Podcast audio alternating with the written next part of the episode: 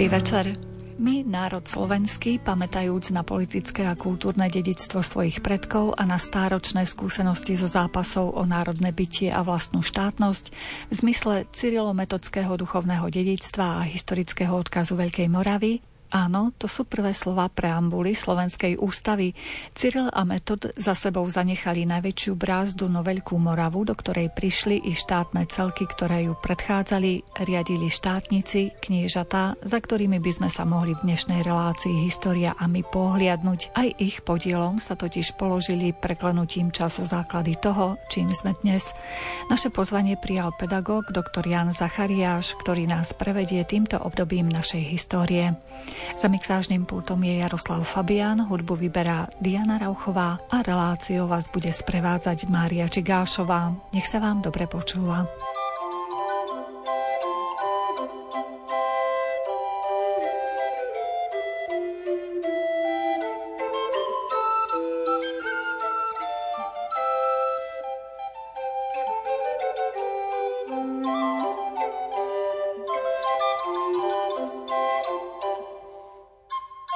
Našim hostom v Košickom štúdiu Rádia Lumen je opäť pedagóg, historik, pán doktor Jan Zachariáš. Vítajte u nás. Dobrý, Dobrý večer. večer. Tak na čo sa môžu tešiť naši poslucháči počas dnešného večera? Čo im priblížime? Slovanské útvary na začiatku našich dejín. Konkrétne, čo to bude? Bude to Samovaríša, Nitrianské kniežatstvo, slovanský útvar, ale na maďarskom území Blatenské kniežatstvo, no a potom slávna Veľká Morava, ku ktorej sa vieže i naša ústava. Čiže ak tak môžem s troškou ironie povedať, tak e, naša história sa nezačala písať v roku 1993, zdá Nie, sa?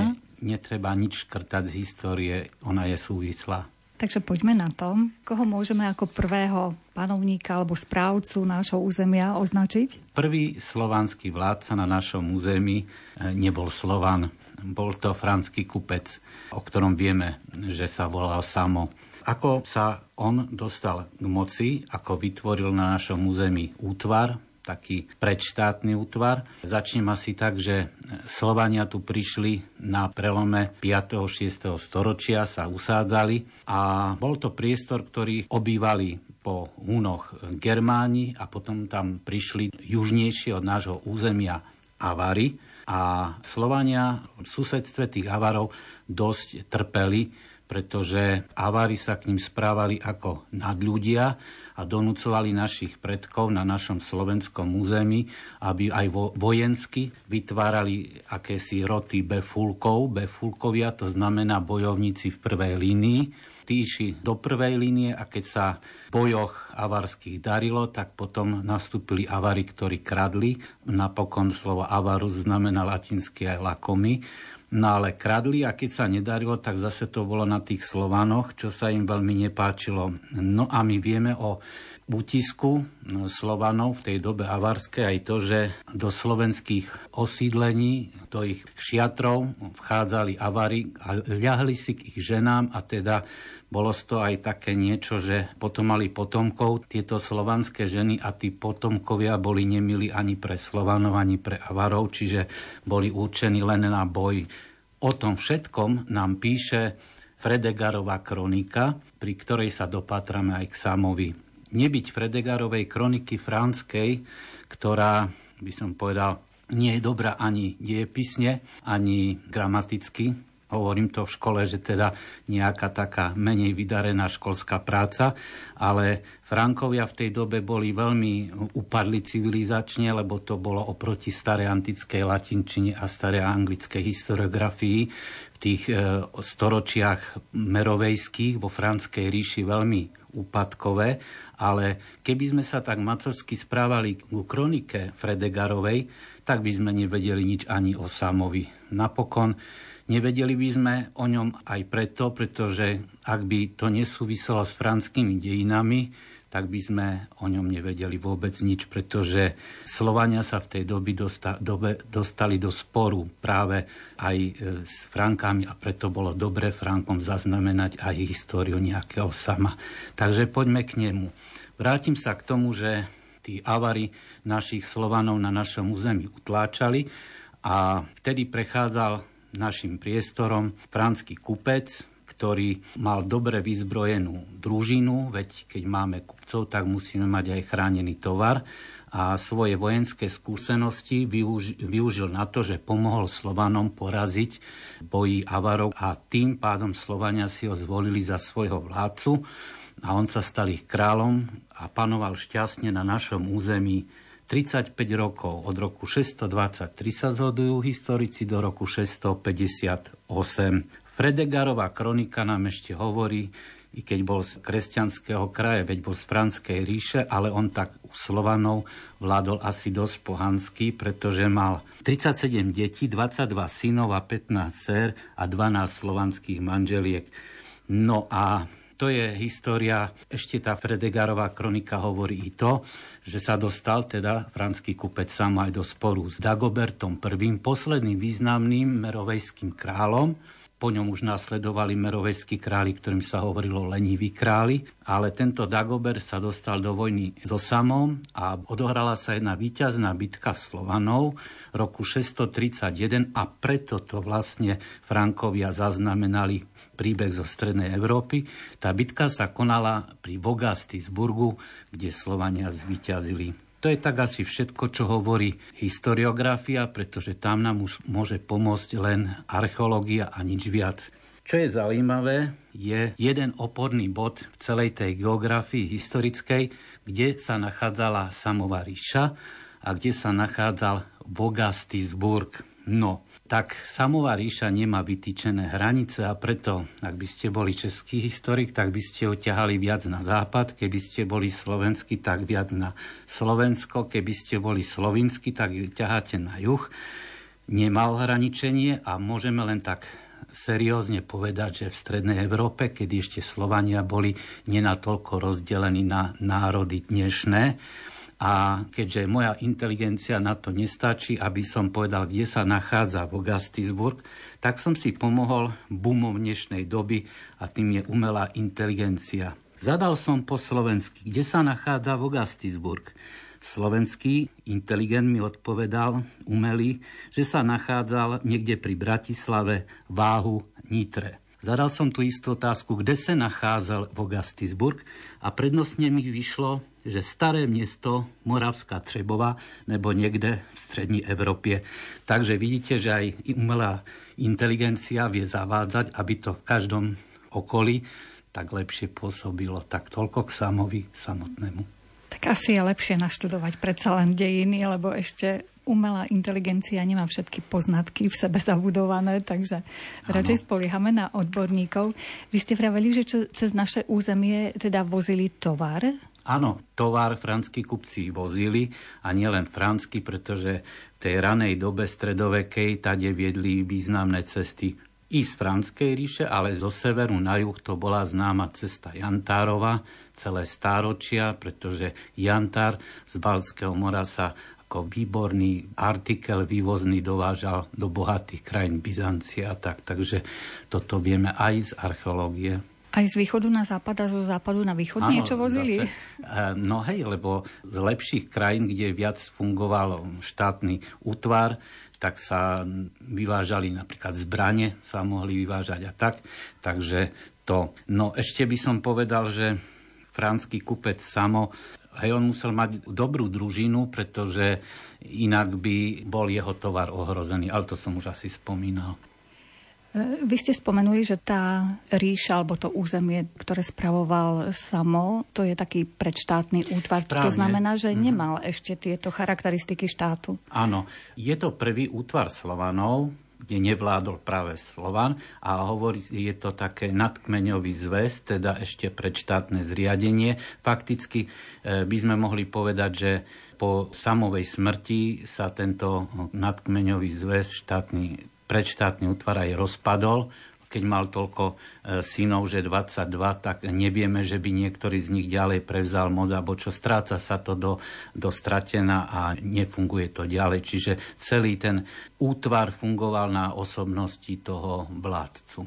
Aj to slovo král, Samova ríša, stal sa ich kráľom, treba brať s rezervou, e, nie v zmysle poňatia titulu král stredoveký. Čiže aký mal vlastne titul v histórii? Bol to vládnuci kupec, dá sa no, povedať. Áno, tak, A Slovania mali v čase jeho vlády už potom lepšie postavenie voči tým no, mali, Avárom? pretože sa ubránili Avarom, už neboli ich befulkami.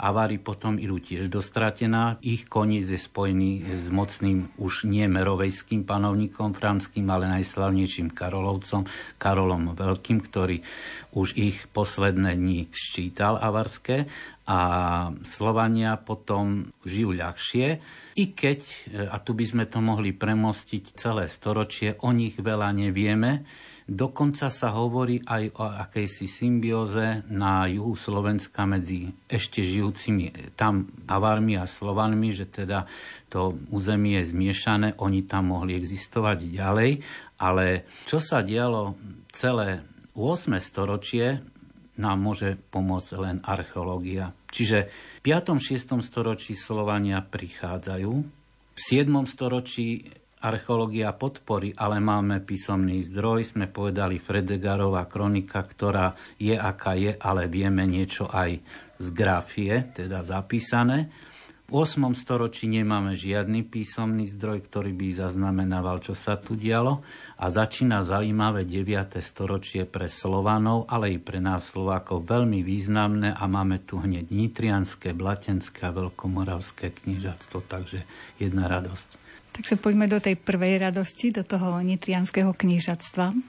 Nitrianské kniežatstvo, kedy vzniklo, to nevieme, ale vieme z veľmi stručnej správy, že jej prvým vládcom, a to nám zaznamenáva list, alebo vlastne prameň o obrátení Bavorov a Korutáncov. Bolo to dielo pre Salzburské arcibiskupstvo, ktoré píše, že približne, teda vydedukujeme v roku 833 moravské knieža Mojmír vyženie z Nitry, Rybinu, ale zabudol som povedať ešte jeden údaj, ktorý je tiež dôležitý k tomuto Pribinovi a k nitrianskému kniežatstvu, že približne v roku 828 na jeho pozemku na Pribinovom, teda v Nitrave, s dvojitým V ako latinské spisy píšu, bol vysvetený salzburským arcibiskupom Adalramom kostolík, napriek tomu, že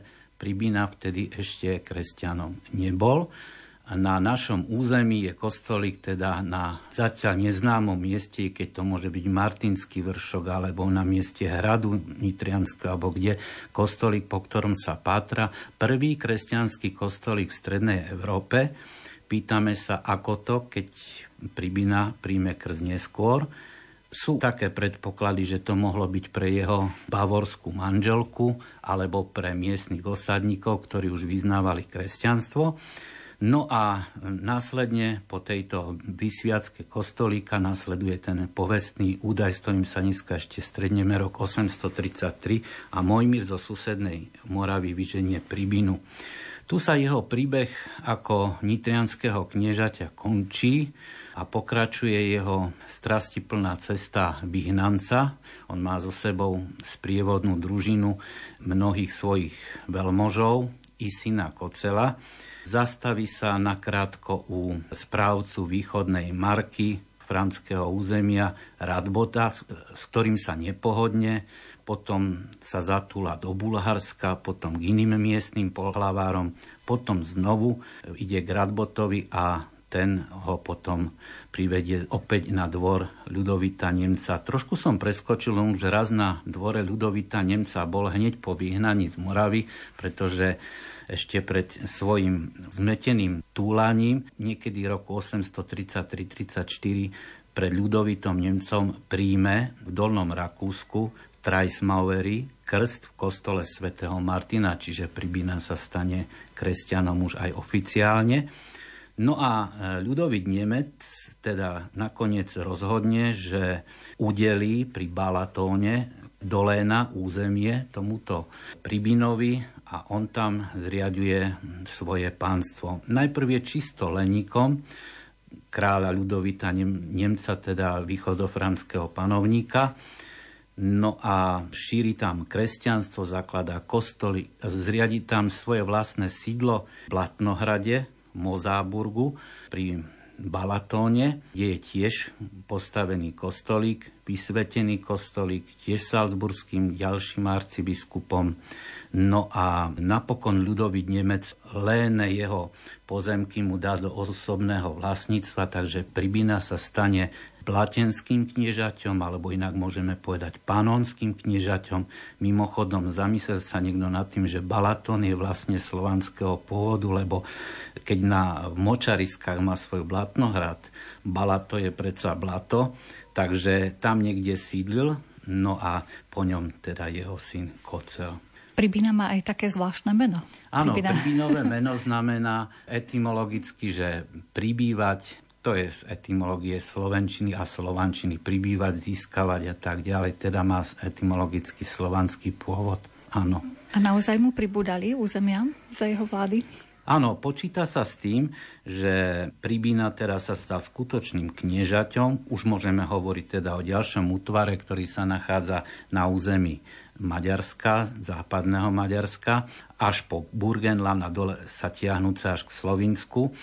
Pribúdajú mu územia, pribúdajú mu aj kostoly, jemu i jeho synovi, o ktorom budem o chvíľu hovoriť.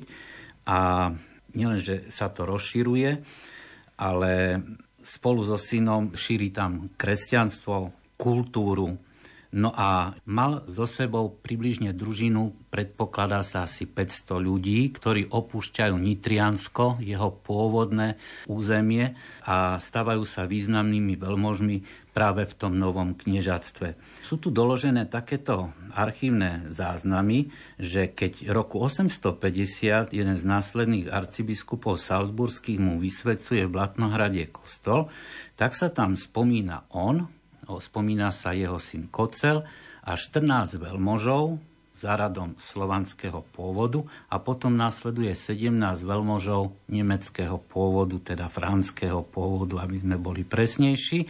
Mená sú vymenované, no a niektorí z jeho veľmožov sa potom objavujú ako samostatní donátori ďalších okolitých kostolov v oblasti Blatenského kniežatstva. Záver jeho života, tohoto pribinu je, že v boji ostáva v boji takom stredoevropskom medzi ľudovitom Nemcom a jeho synom Karolmanom. On ostane na strane ľudovita Nemca, Zatiaľ čo Moravania s Rastislavom sú na strane zbúreného syna Karolmana a on verný starému kráľovi padne v boji, lebo ho Moravania roku 861 zabijú, čo je veľmi krátka správa v dobových prameňoch, ale to je príbeh nášho Pribinu. Pribina Vieme o ňom z e, Blatenska veľa, ale z Nitry, vrátim sa k tomu, z Nitrianského kniežatstva vieme to, že je tu prvý kostolík a potom ten rok 833 veľmi kľúčový v dejinách. No a samotné nitrianské kniežatstvo bude potom pokračovať ako údel veľkomoravského kniežatstva, takže ešte budeme o ňom hovoriť.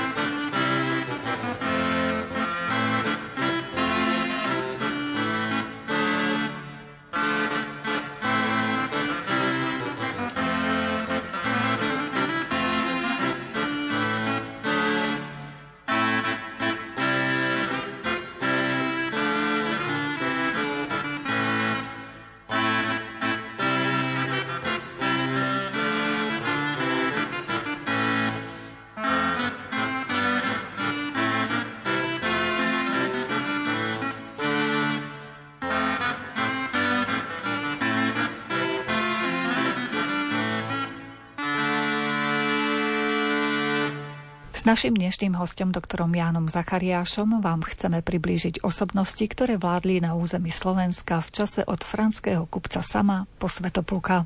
To kniežatstvo Pribinu siahalo až po Slovinsko? Opäť hranice nepoznáme, ale západné Maďarsko, hlavne na západ smerom k Burgenlandu, teda k Rakúsku a na juh e, sa to ťahalo niekde až k Slovinsku, k hraniciam. Ale hovorím, tie hranice nie sú ešte tak vymedzené, že my v tých dobách nemôžeme to úplne presne zistiť. Sme spomenuli ten prvý kresťanský kostolík vo všeobecnosti. Kedy sa k Slovanom dostalo kresťanstvo? Kresťanstvo sa tu mohlo dostať aj skôr, pretože tie misie, a to bude súvisieť práve s cyrometockou mm, misiou, o ktorej budeme hovoriť, tie misie chodili buď z Akvilei a z oblasti Severného Talianska, misionári, alebo chodili z oblasti Franskej ríše, východofranskej ríše, teda z Pasovského biskupstva alebo Solnohradského Salzburského arcibiskupstva, čiže z okolitých krajín tu misie boli ja aj keď rozprávam žiakom, tak poviem to takými dnešnými slovami, že to nie je tak, že oni, tí misionári sa neučili jazyk miestnych obyvateľov, lebo aj z dnešného života vieme, že keď niekto ide do Afriky, tak sa učí jazyk africký alebo polinésky, India alebo ako. Ale tam je iná zásada, že slovo Božie v akom jazyku sa smie hlásať. Čiže oni také tie homilie, katechizmus a tieto veci isté tí misionári rozprávali v jazyku ľudu. Pravda, tam je povolenosť toho jazyka pri svetých slovách. A toto je veľké plus e, Cyrila metoda, čo bude ešte predmetom našeho rozhovoru. Čiže už mali informácie o kresťanstve áno. v podstate mm-hmm. v tých časoch, keď Pribina tu vládol na áno, našom áno. území v okolí Nitry. Takže to bolo nitrianské kniežatstvo. Ešte máme áno. v nitrianskom kniežatstve Kocela, pretože to je syn Pribinov, ktorý už vládne len v tom blatenskom, teda panonskom kniežatstve. No a Kocel bol dobrým pokračovateľom otcovej činnosti.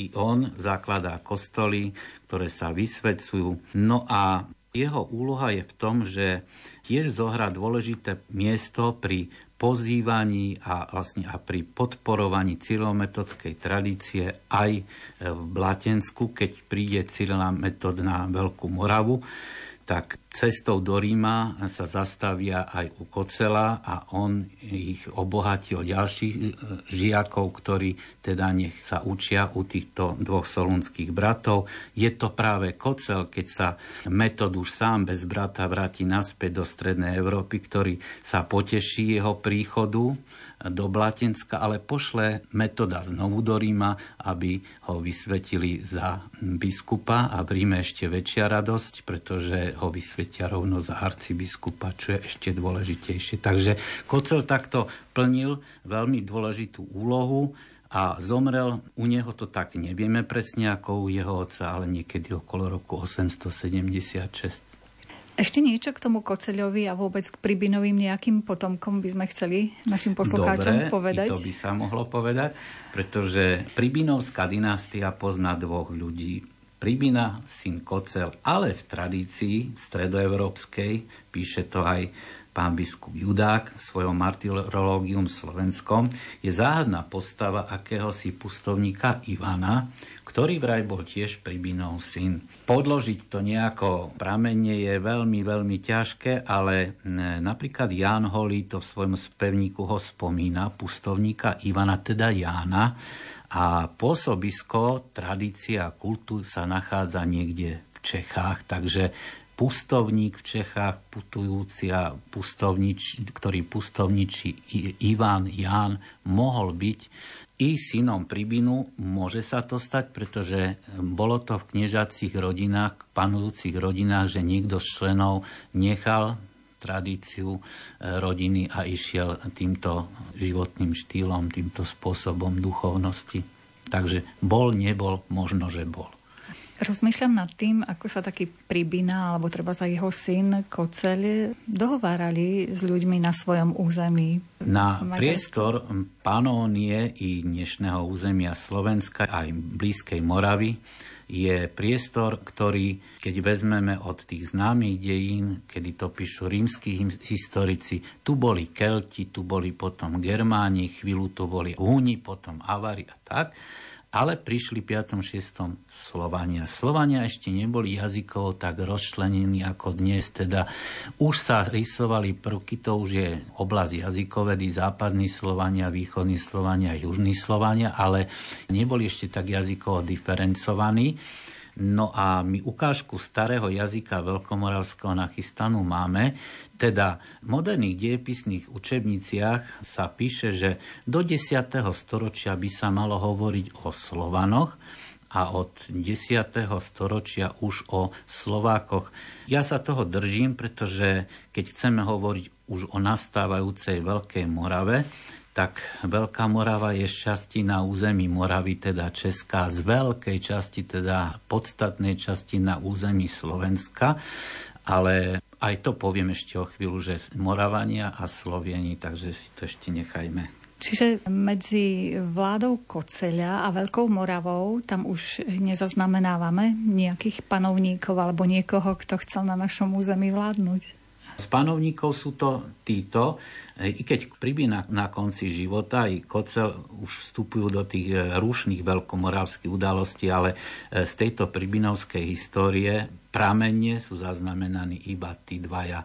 Takže by sme mohli už ísť k tej Morave a opäť sa vrátiť k roku 833. Poďme k tej Veľkej Morave. Možno, že tu už majú naši posluchači viacero informácií, ale predsa len zosumarizujme tú Veľkú Moravu. Hm. Veľká Morava je pojem, ktorý podobne v danej dobe neexistoval ako kopec iných pojmov, ktoré v diepise užívame dnes.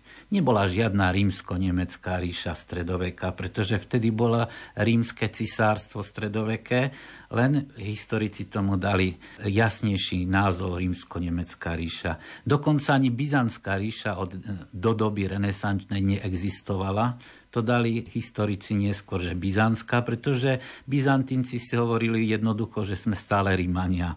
A tak je s Veľkou Moravou zaujímavé, že Veľká Morava sa tak nevolala za Veľkej Moravy, ale prvý, ktorý jej dal toto meno, eh, bol niekto z okolia Konštantina VII Porfyrogeneta, byzantského cisára, alebo možno on sám, pretože v jeho pisárskej dielni vzniklo dielo o spravovaní ríše, kde je najznámejšia povesť o svetoplukových prútoch, a tam sa objavuje po grécky he megale morabia, po latinsky by sme to preložili magna moravia a po slovensky veľká morava. Prečo veľká morava? Sú k tomu dve vysvetlenia. Jednak že existovala ešte aj iná Morava geograficky na území dnešnej Vojvodiny, ktorá bola Byzancii bližšia, veľká v zmysle vzdialenejšia alebo vyšná alebo ako. A druhá je taká naša pomocka diepisná stredoevropská, že pred Veľkou Moravou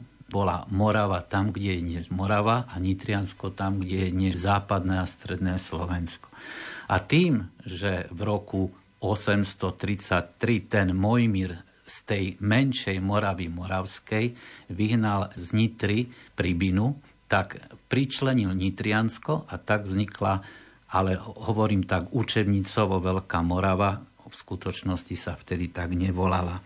Je zaujímavé, že v dobe panovania Mojmíra I., ktorý bol pôvodne moravské knieža, no a potom po našom veľkomoravské knieža, vieme veľmi, veľmi málo. Zo spisu o obrátení Bavorov a Korutancov vieme, ako vyhnal Pribinu a z ďalšieho spisu vieme veľmi stručne aj to z fulckých análov, že teda jeho činnosť politická končí roku 846, kedy ho nahradí Rastic, jeho synovec. To je všetko skoro, čo sa vie historicky podložené o Mojmirovi. Ale jeho dielo je zaujímavé, pretože vytvoril nový štátny útvar.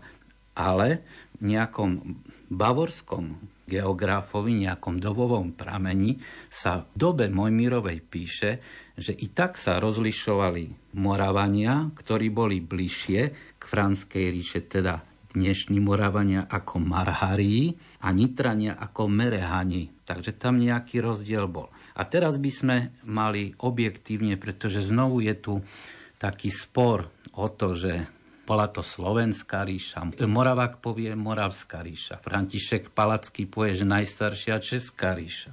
Slovák povie Slovenská ríša. A znovu, čo nám na to povie umelá inteligencia, tá bude tiež vybitá, každému povie, čo chce. Ale mali by sme hovoriť na území sumárne o Veľkomoravanoch, alebo teda o Slovanoch, a keď chceme hovoriť o moravskej časti, tak o starých Moravanoch. A keď o slovenskej časti, tak o starých Slovenoch či Slovienoch. A tu sú zárodky pôvodu slovenskosti, pretože najstaršie pomenovanie Slováka nebolo Slovák, ale Sloven alebo Slovien. Je to známe z toho, že okrem mužského rodu Slovák, ktorý vznikol niekedy v 14. storočí a dali nám ho niekto od susedov, tak máme Slovenka, Slovensko a podobne. Čiže len ten pojem Slovák je sk, ale ostatné je Sloven, Slovenka a tak.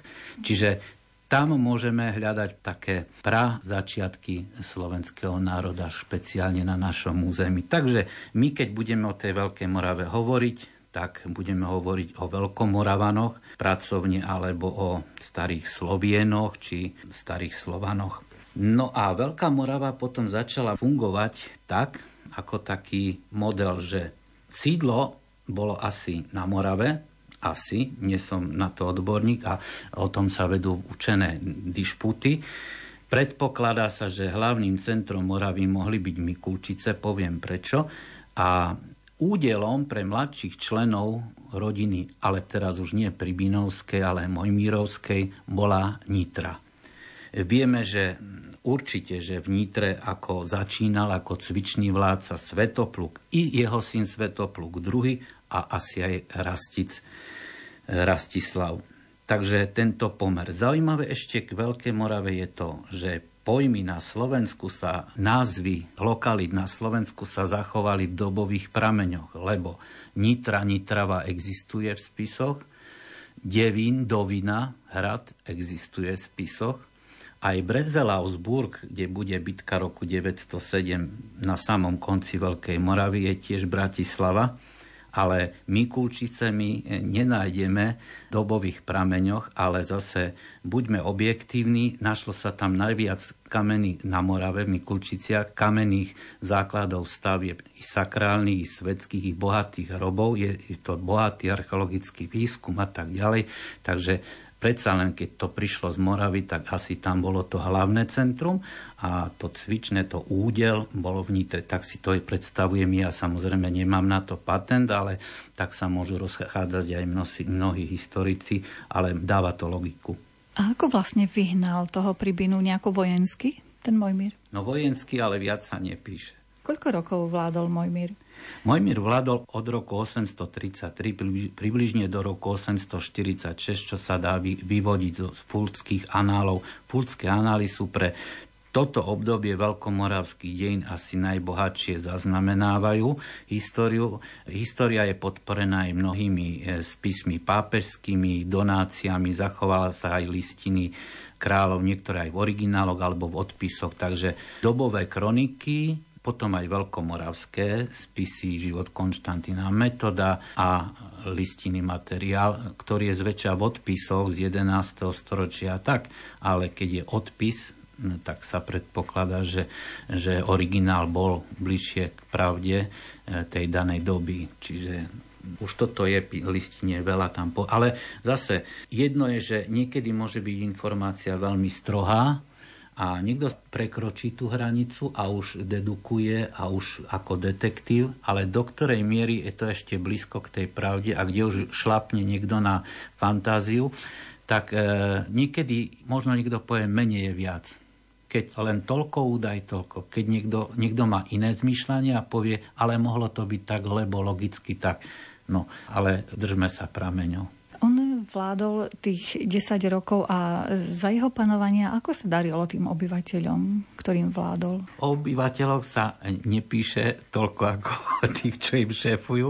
Je to spôsobené tým, že ľudí vždycky zaujíma, veci zapnite dnešné správy, pozeráme, ako žijú dôchodcovia, alebo ako, no síce je to veľmi populárne pred voľbami, ale logicky sa nespýtajú to a toho dôchodcu menovite tým a tým menom, ako sa má. Čiže my môžeme, ale nebuďme zase k tomu skupy, pretože na to je vypovedná hodnota archeológie, hroby bohatých, hroby chudobných, hroby Mikulčiciach, kde máte zlaté gombíky gulovitého tvaru, guličky, pretože mali kožené, kožušinové, hrubé tkane a kožušinové odevy, tak guličky zlaté to boli vtedy gombíky, alebo bronzové. Viete, že to bol bohatý hrob. Keď mal železný meč, tak to bol veľmi úžasný. A keď jednoduchý hrob, tak to tak vieme, že tam sa dozvieme tie majetkové rozdiely, aj základy obydlí chudobného rolníka, základy veľmožského paláca a tak ďalej. Tie bohatšie sú kamenné a tak ďalej, tie jednoduchšie sú z jednoduchších materiálov a to je podložiteľné.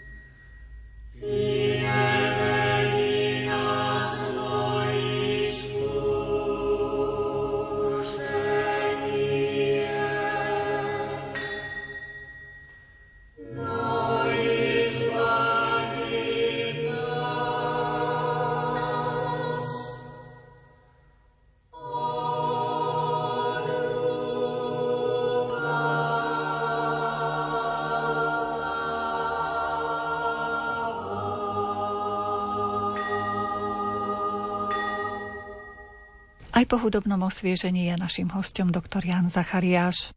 A ako vnímali okolití panovníci vznik Veľkej Moravy? Neboli tak trošku nahnevaní, že čo to tam vzniká a niekto si tam buduje nejakú ríšu? Ono, kým tá Veľká Morava im e, nerobila napriek, tak si ju dosť nevšímali. E, keď však už e, začala robiť dosť samostatnú politiku, a to je príbeh Rastislava, už tá východofranská ríša dosť zasahovala do našich pomerov, pretože začníme Rastislav, môžeme k nemu prejsť. Fúdske anály povedia, vystriedal môj Míra jeho synovec eh, Rastic, tak sa spomína Rastislav.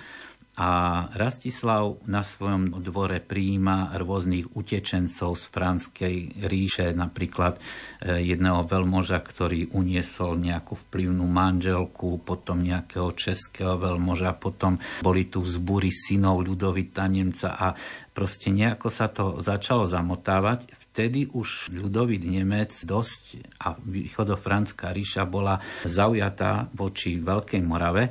A máme tu mnohé záznamy, je to spletenec dosť zložitý, ale napríklad horúco bolo v roku 855, kedy Rastislava, vojska franské sa postavili pred jeho prepevný hrad, ktorým mohli byť Mikulčice roku 864 vojska e, východofranské stoja pred Dovinou, teda Devínom. Potom v roku 869, ale to už je na sklonku Rastislavovej vlády, je zase trojitá výprava proti Slovanom. Jedno, jeden prúd ide na Mikulčice, druhý prúd ide na Nitru, tretí do českých oblastí a tam už synovia ktorí premedlivo raz počúvajú otca Ľudovíta Nemca. Boli to jeho synovia Karol Mann, Ľudovít III a Karol III Tučný. Tak títo útočia na Veľkú Moravu, Veľká Morava sa ubráni. Čiže, čo chcem povedať, je tu veľa politických udalostí, ale Rastislav bol Máme tu dve postavy veľmi zaujímavé. Rastislava a po ňom nastupujúceho Svetopluka. Kým Rastislav je veľký politik, tak Svetopluk je veľký dobyvateľ. Rastislav bol naozaj diplomat, politik, ktorý pochopil, že s franskými misiami, východofranskými, tu prichádza na naše územie aj vplyv panovníka franského a to vedel, že to nie je dobre.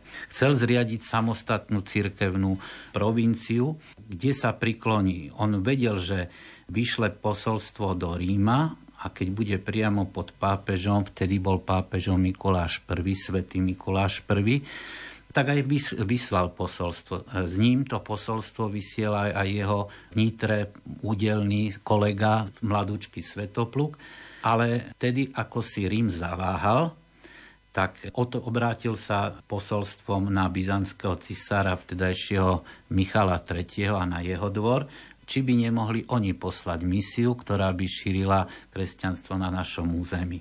No a Byzancia vtedy zareagovala Kladne, to bolo posolstvo 862 a ten pamätný rok oni prišli solúnsky bratia 863. Pripomínam, že i církev východná pravoslavná, i církev grecko-katolická, i rímsko-katolická má týchto solúnskych bratov za svojich posvetných svetcov, pretože pamätajme, že je to pred rokom 1054, teda ešte veľký rozkol nebol. A čo sa dialo na Byzancii, bolo odobrené v Ríme a tak, i keď pravda sú tu postavy ako patriarcha Focius, ktorý už ten rozkol ako keby pripravoval, ale solúnsky bratia ešte sú pred veľkou schizmou, čiže oni prídu z Byzancie, ale vieme zo sklonku ich života, hlavne Konštantinovho, pretože Cyril Konštantín aj v Ríme zomrie, že oni majú odobrenie i od pápeža.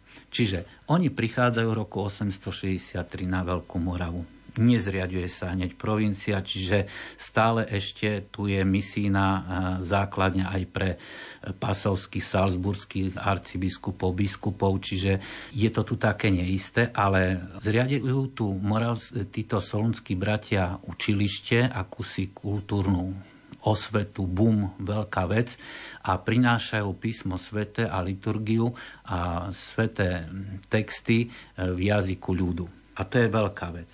A to je Zárastislava. Čo je najdôležitejšou Cyrila metóda, a tu hovoríme dobovo Konštantina metóda, prinášajú tu z Byzancie bohoslužobné texty, Sveté písmo, teda nie celé preložené, lebo to ešte nestihli. Najprv je preložené Evangelium svätého Jána a k tomu Konštantín pripraví proglas, predslov, no a prinášajú tu byzantský zákonník, a tak ďalej. Veľká vec je pre Slovanov na našom území, že už nielen to náboženstvo, ale aj samotnú liturgiu a slovo Božie môžu počuť, i keď nie úplne v jazyku stredoeurópskom, jak som hovoril, takto vysvetľujem v škole, že ako keby Čech prišiel na Slovensko s českým textom rozprávať evanílium, tak to bolo, že oni z tej slovanského jazyka zo Solúne prídu na našom území. Ono sú to začiatky staroslovenčiny, ktorá potom sa šíri do všetkých slovanských krajín. Čiže to bol Rastislav. To bol Rastislav. Ešte vieme o tých svetopulkových prútoch.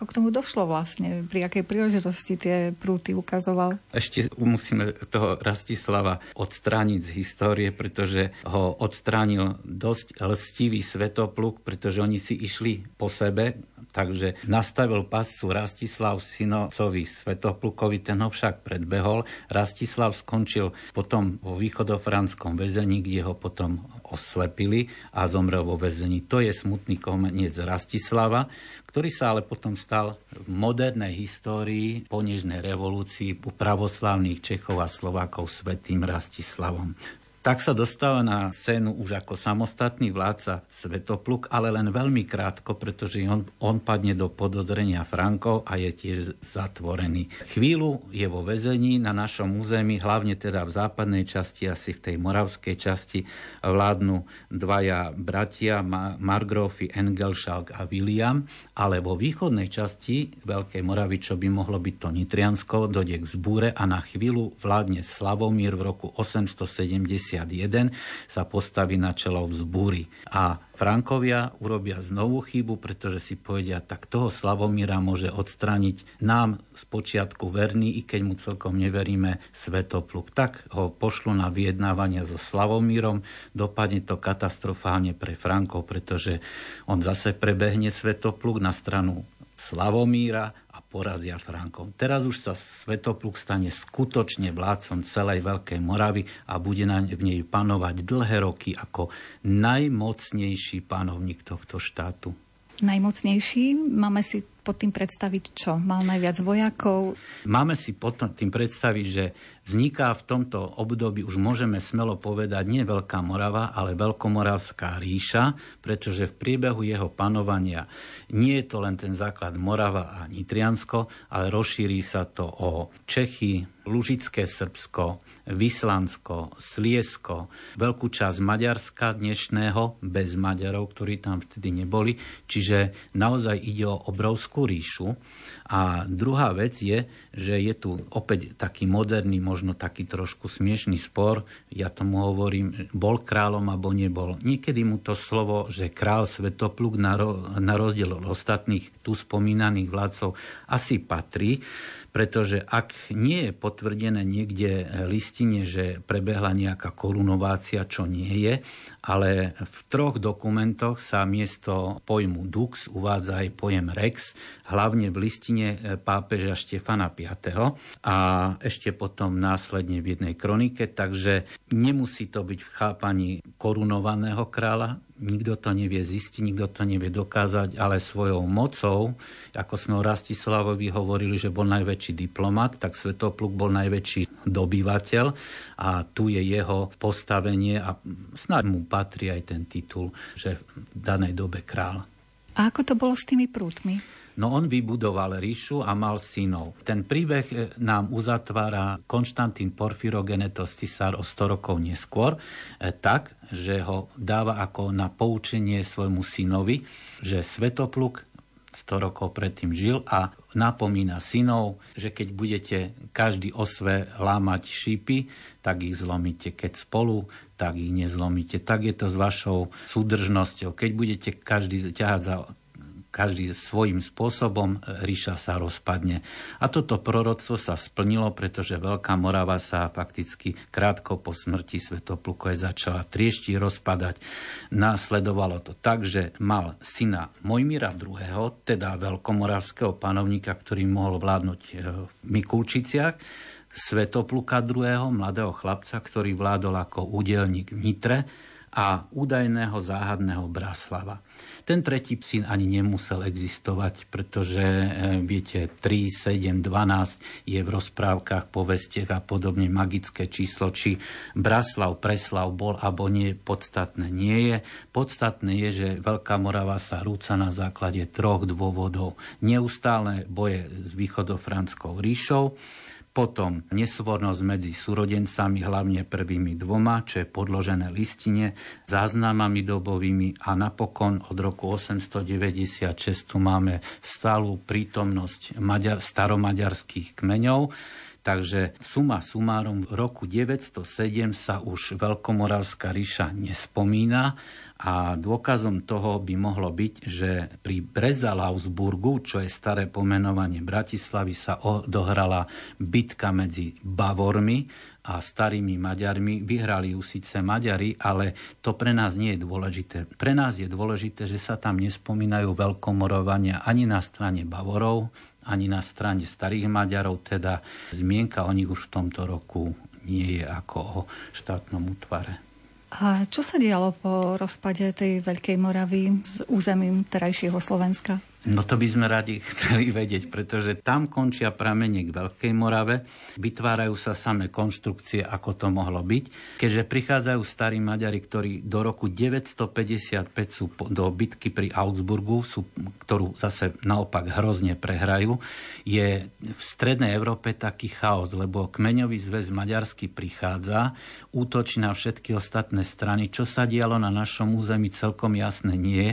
Oni sa usádzajú v Panónii, ale nejaká štruktúra veľkomoravská tu fungovať musela. Moravská časť Veľkej Moravy postupne je začlenovaná do Českého štátu Přemyslovcov a slovenská časť hlavne za kráľa Štefana a prvých Arpádovcoch je začlenovaná do uhorského rodiaceho sa kráľovstva s tým, že prví Arpádovci do svojich služieb prijímajú starých slovanských, slovienských, slovenských veľmožov, napríklad Hund a Poznán, ktorí opášu kráľa Štefana, mohli mať slovenské, slovenský pôvod a aj tá štruktúra hradisková a cirkevná a kostoly, hradiska a tak ďalej, administratívna, uhorský štát bude nadvezovať na Veľkomoravský. Čiže nejaká kontinuita je, tu je, len nie je podložená celkom listine. Čiže tí dvaja či traja synovia Svetopulkovi nedokázali odolať všetkým tým problémom, ktoré sa valili potom na Veľkú Moravu? Nedokázali. Smrť Mojmíra II. je dedukovaná, že k nej mohlo dôjsť nejakom boji okolo roku 906 a ani Svetopluk II. či tiež nepadol v boji niekedy okolo roku 906 s Maďarmi, alebo žil ešte dlhšie, alebo ako tiež nie je podložiteľné pramenne.